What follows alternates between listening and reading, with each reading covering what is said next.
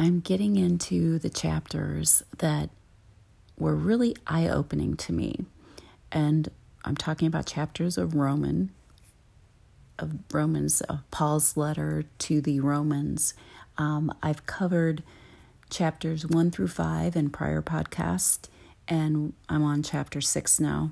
And this is where, a little bit further into this, where I really had my eyes opened. I, I finally, it just like clicked, and I was like, wow, I get it now. I didn't understand it before. But the paragraph, the first paragraph of chapter six, I underlined, so I'm going to read it. What shall we say then? Shall we go on sinning so that grace may increase? By no means. We are those who have died to sin. How can we live in it any longer? Or don't you know that all of us who were baptized into Jesus Christ were baptized into his death? We were therefore buried with him through baptism into death, in order that just as Jesus, just as Christ was raised from the dead through the glory of the Father, we too may live a new life. That's a little bit complicated for for me, like in first reading it. You might have to read it a few times, but I'm just going to give commentary on what it says to me. And that's, you know, once we have surrendered our life to Jesus, and we, to me, that means saying, I finally realized that I can't do it on my own, that I need Jesus in order to be in good grace with God, to be in eternity with God, that the only way that I can get there is from what Jesus did on the cross. Jesus was the sacrifice for us. And in order to understand that, you have to understand the Old Testament, that sacrifices were required by the law to cover up sin. And Jesus was the last sacrifice that ever had to be made. And so Jesus' sacrifice of himself, willingly letting himself be used as a sacrifice for our benefit, was the final sacrifice that had to be made by the law, so that we are all enabled to be in eternity with God. So there's a lot of concepts that you have to learn from the Old Testament to, in order to understand what Jesus did. Because we get taught Jesus died for our sins. We don't really know what that means. We have no concept of what that means. I didn't, I knew that fact, but I didn't really comprehend what it meant. And in order to comprehend it, you have to know, where did the law come from? Why was it required? And I didn't even know why sacrifices were required. It was from the law. But God is just, and God created laws so that justice would prevail. And it gets complicated, and yes, it can get twisted, and it can get ugly because of the law. And that's what happened when evil took its impact on the world. Uh, the law, you know, what was made to be good, um, was damaged by evil. But that won't prevail forever. That will be gone someday. So um, we have that to be thankful for and grateful for. But getting back to what Paul said is that, um, you know, once we once we surrender our lives to Jesus, and we um, love Jesus for what he did for us, we are thereafter compelled, like internally, I don't know how to explain it, but you just, you you want to be obedient because you truly appreciate, you understand, you comprehend what Jesus did. Just by hearing those words, you don't get it until it becomes real. When you read the scriptures and it becomes real, that's when you comprehend what Jesus did. And and that is why people are obedient to the laws, to the Ten Commandments. It's because of appreciation. It's because of us showing our love for God by doing that. And um, part of the baptism, I mean, Jesus says we have to be born again, so we have to put our old self to death, in a sense, and and our new self is born. So that's that's what baptism is symbolic of. It's symbolic of putting away or forgetting about your past, and it, you know, it's a it's a public um, show that you are done with that part of your life. You've gone to God in repentance, realizing that you that you know, realizing I am sinful and I need Jesus. I've surrendered my life to Jesus. And this baptism is symbolic of me changing my life and becoming a different person, and me being led by God's Spirit. And when we read the Bible, we know that God's Spirit cannot dwell in someone that is filled with sin. So you have to get rid of that. And the only way that you can get rid of it is by a choice, and that is choosing Jesus. So you have to make it known to God that you are choosing to believe in Jesus, and you are surrendering your life to Him. You are allowing Him to do whatever it takes to get you to become His, His to be reconciled with Him. You already are His child, but to become reconciled with Him, that to allow His Spirit to work within us so that we can be connected to God again, because God is merciful. God allows, He is forgiving. He allows us to come back to Him. So when we make that decision that we want God to rule our life, that's when we say, we tell Him we're surrendering to Him and that we need help to be obedient. We want to show Him love, but our flesh is weak and we need the Holy Spirit. And as we do that with true intent, if we really mean that when we pray to God and we say that to God, God's Spirit will help us then be transformed into a new person. And God's Spirit will be at work within us until the day that we are brought up to God. And and then we are living with Him. So it's kind of a an ongoing process, and it's a little bit at a time, and it takes it's a gradual process. But as long as we stay connected to God through prayer and through Scripture, that will happen to us. And we have nothing, anyone who's doing that has nothing to worry about. You don't have anything to fear for, because God is your protection. And God is the supreme being over everything. And you don't have anything to worry. When you have the top person, the top, you know, the top being covering you and protecting you, you don't have anything to worry about. So that's the benefit of all of this. But, you know, it is painful, because as we are transitioning, there's going to be a part of us who still longs for that part of the sin that we enjoyed. Um, you know, sin is enjoyable, but it's short-sighted. Um, it it is deceitful. It separates us from God, and it's not lasting.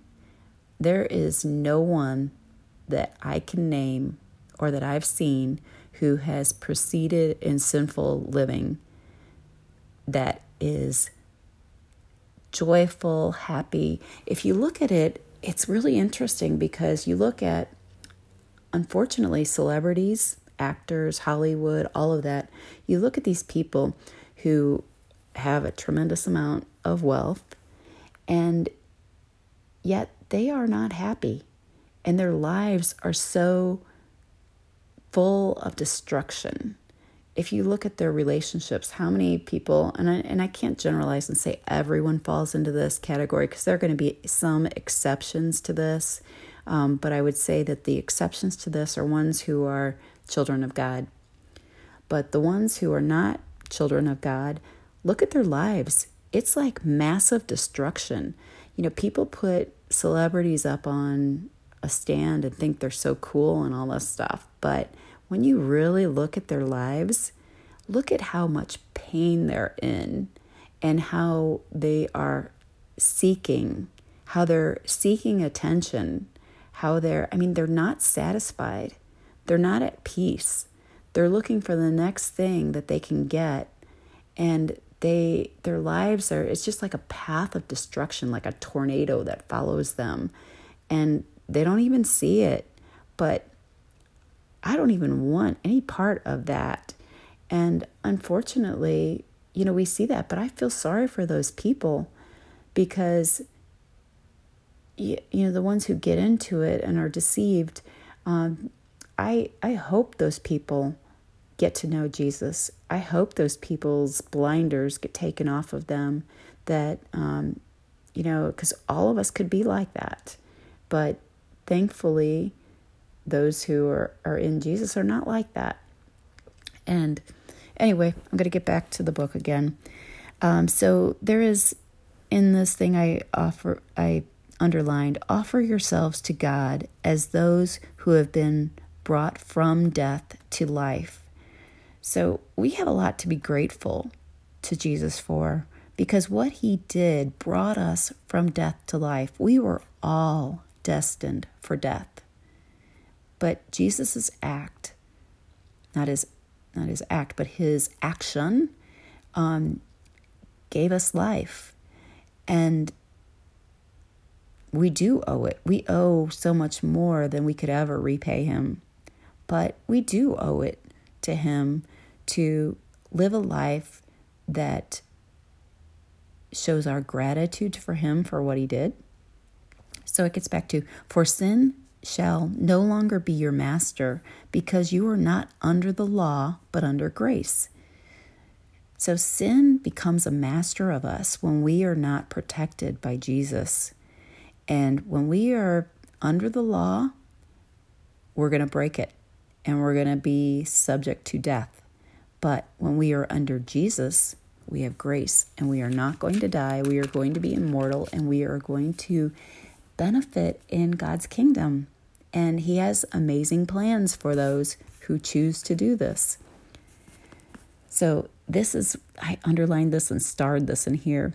What then? Shall we sin because we are not under the law, but we're under by under grace? By no means. Don't you know that when you offer yourselves to someone as obedient slaves, you are the slave of the one you obey, whether you are slaves to sin, which leads to death, or to obedience, which leads to righteousness. This is something. We are all slaves, and we don't even know it. We were born slaves. You know, we were born a slave to sin, but we have to break through that. And at some point in our life, our eyes will be opened up, and we'll realize that we don't have to stay that in that place, that we have a choice.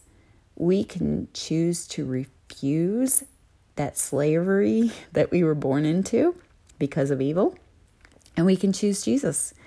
And when we choose Jesus, then we are no longer, when we ask God for his protection and we choose God, we are no longer the slave to sin. But at the same time, then we become a slave to God. So a lot of people don't like that because that changes the way we should live. But the longer or the more time that you spend choosing and being obedient to God, it becomes easier and easier. Initially, at the very beginning, it's really hard. And that's something, again, that's a choice. And it, I liken it to um, exercise and working out. No pain, no gain. So you're going to have to suffer a little bit. Jesus suffered on the cross. We have to do the same. If we're going to put this old life to death and have a new life and become a new person, it's going to be painful. We're going to have to give up things that we enjoy. And sin is fun. I mean, that's part of the deceit in it. But it It isn't good. Obviously, it's not good. And it's only going to hurt us in the end. That's the deception in it. We think we're good, but we think we're having fun. We think we're living life. We think we're all these things, and we think we're enjoying life. But there's going to be a point when we realize, wow, that was a mistake. I never should have done that. And hopefully that happens before God's wrath occurs. And that's why I'm making these podcasts, because I want to open up people's eyes to this and give you the opportunity, if you haven't done this already, to surrender your life to Jesus. Ask Jesus to protect you. Ask Jesus to help you with all this stuff, because this was kind of eye-opening to me. Like I said, this is a spiritual book, and you learn things that you would never know. And this is one of those things. So Uh, the next thing, um, I would not have known what sin was had it not been for the law. So if if God never gave the Ten Commandments, we wouldn't even know what sin was, because we'd all have our own opinions about what's good and what's bad. But God gave it to us. God gave us those rules. He let us know this is what sin is, and when we break those. Nevertheless, in order that sin might be recognized as sin, it used what is good to bring about my death, so that through the commandment, sin might become utterly sinful. We know that the law is spiritual, but I am unspiritual, sold as a slave to sin. I do not understand what I do. For what I want to do, I do not do. But what I hate, I do. And if I do what I do not want to do, I agree that the law is good. As it is, it is no longer I myself who do it, but it is sin living in me. For I know that good itself does not dwell in me, that is, in my sinful nature. For I have the desire to do what is good, but I cannot carry it out. For I do not do the good I want to do, but the evil I do not want to do. This is what I keep on doing. Now, if I do what I do not want to do, it is no longer I who do it, but it is the sin living in me that does it. This is, it, it was a revelation to me. It was like, when we have sin living in us, sin is controlling us. It's manipulating us. How many of us like to be manipulated by somebody else? How many of us like it when somebody controls us? I would say that we all would answer, no, absolutely not. But when we read this book and we realize that if we don't make a choice against it, we are being manipulated. We are being controlled by evil. We're being controlled by sin. And people think, this is the deception again. People think they have all this freedom. I can choose what I want and all this stuff. You know what? People are making themselves into gods because they think they can do all this stuff and get away with it. But they really can't, ultimately. God's going to be the judge of all that. So that's where this is. This deception is just so well done, unfortunately, is that it has people believing the opposite. People believe they're free when they can do anything they want, but they're not. They are only a slave to sin, which is going to bring death when God's judgment comes. And so that's the big deception. Again, deception. It's so incredible because it did work. It worked for me. It it it made sense. I mean, it makes sense to everybody that you think, because you're so deceived. But in reality, you're going to a death when you continue to sin. So that's that's that's the reason why I made a change in my life, is I realized I wasn't going to be in eternity with God the way I was living, and that I needed a change, and and that's why I changed. Um, there were a lot of series of events that led to that change, but ultimately realizing this made a huge impact on me, and I hope it does to you too, because only in love. When you hear this from someone and you understand that anyone who tells you this is only telling you this in love. They would only tell you this because they love you, because their eyes have been opened up to this, and that they know what the future is because God said it. God is truth. The Bible is true. Scripture is true. And when you understand this, you will reject the manipulation. God isn't manipulating us. God is giving us a choice. God is saying, "Here's here it is. Take it or leave it. You choose this way. This is your outcome. You choose that.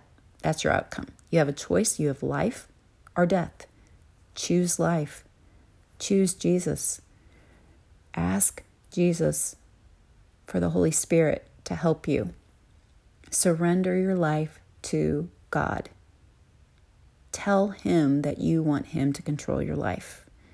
Because if you don't do that, you are being manipulated, and you will, it will only like snowball. Just like a snowball, when you roll it in, it gets bigger and bigger and bigger. You're going to get so trapped inside that snowball that it's going to be harder and harder to get out of it.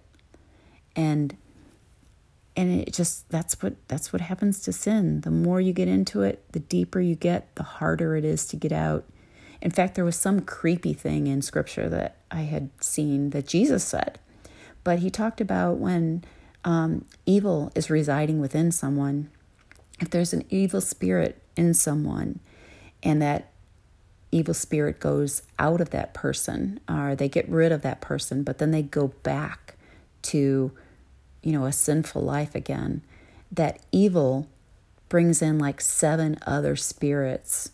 That's how much evil wants to separate us from God. They will bring on a big pack to attack us. And so it is like, once you surrender your life to God, don't ever let go of that and stay connected, because if you let go of that, you're going to have a bigger battle than you had when you started out. And when that reality sets in, you're not going to want to let go of God. You're not going to want to let go of Jesus. You're not going to want to let go of Scripture, because you realize, like even Peter, who was Jesus's, you know, original disciple, who was with him as he was praying before in Gethsemane before he was taken away to be crucified. Peter was saying, "Oh, you know, I'm I'm never going to turn away from you, God. I'm Jesus. I'm never going to like deny you." And then Jesus says, "Wait a second. You know, even you are going to, you know, you're going to deny me three times before this rooster crows." And then that happened. And then Peter knew that he had denied Jesus. He denied even knowing him the same night, or maybe this day after, that he had said that to Jesus, that "I'm never going to turn away from you." He did it three times. And this is someone very close to Jesus who humanly had a connection with him. So think about that. If someone humanly had a connection with him and evil could still step in and do something to that person, think of how at risk all of us are. That should only be encouragement for all of us to continue in Scripture and to continue in prayers, because we see by example that evil can come in really quickly through people who are very close to God, very close to Jesus. And so again, it is our choice. We can stay connected and be under his protection, or if we leave his protection, we open ourselves up to evil. And you don't want to do that. So then, life through the Spirit. Therefore, there is no condemnation for those who are in Christ Jesus. Because through Christ Jesus, the law of the Spirit who gives life has set you free from the law of sin and death. So the Spirit is what gives us life. The Spirit is what raised Jesus from the dead. God's Spirit residing inside us. God's Spirit cannot reside inside someone that is filled with sin. We need to remove the sin from us so that God's Spirit can reside in us, and we need God's Spirit. You know, and then people talk about the rapture. I'm going to talk about the rapture for a minute. Okay, it's not, the rapture quote is not in the Word. It's not in the Bible. But the concept is um, there's going to be a point in the future where the people, the children of God, will be brought up to Him. This is before the end of the earth, before God's judgment, before the wrath of God. The people who are children of God are going to be brought to God. Some of them out of the graves, and some of them who never even experienced death. And honestly, I think this is going to happen in my lifetime, in your lifetime too, if you're hearing this.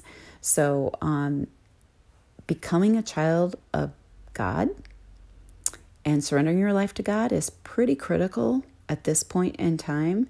And quite honestly, it probably could save you from a lot of hardships, um, making that choice now. I've talked to a lot of people who have said to me, well, I'm just maybe going to wait.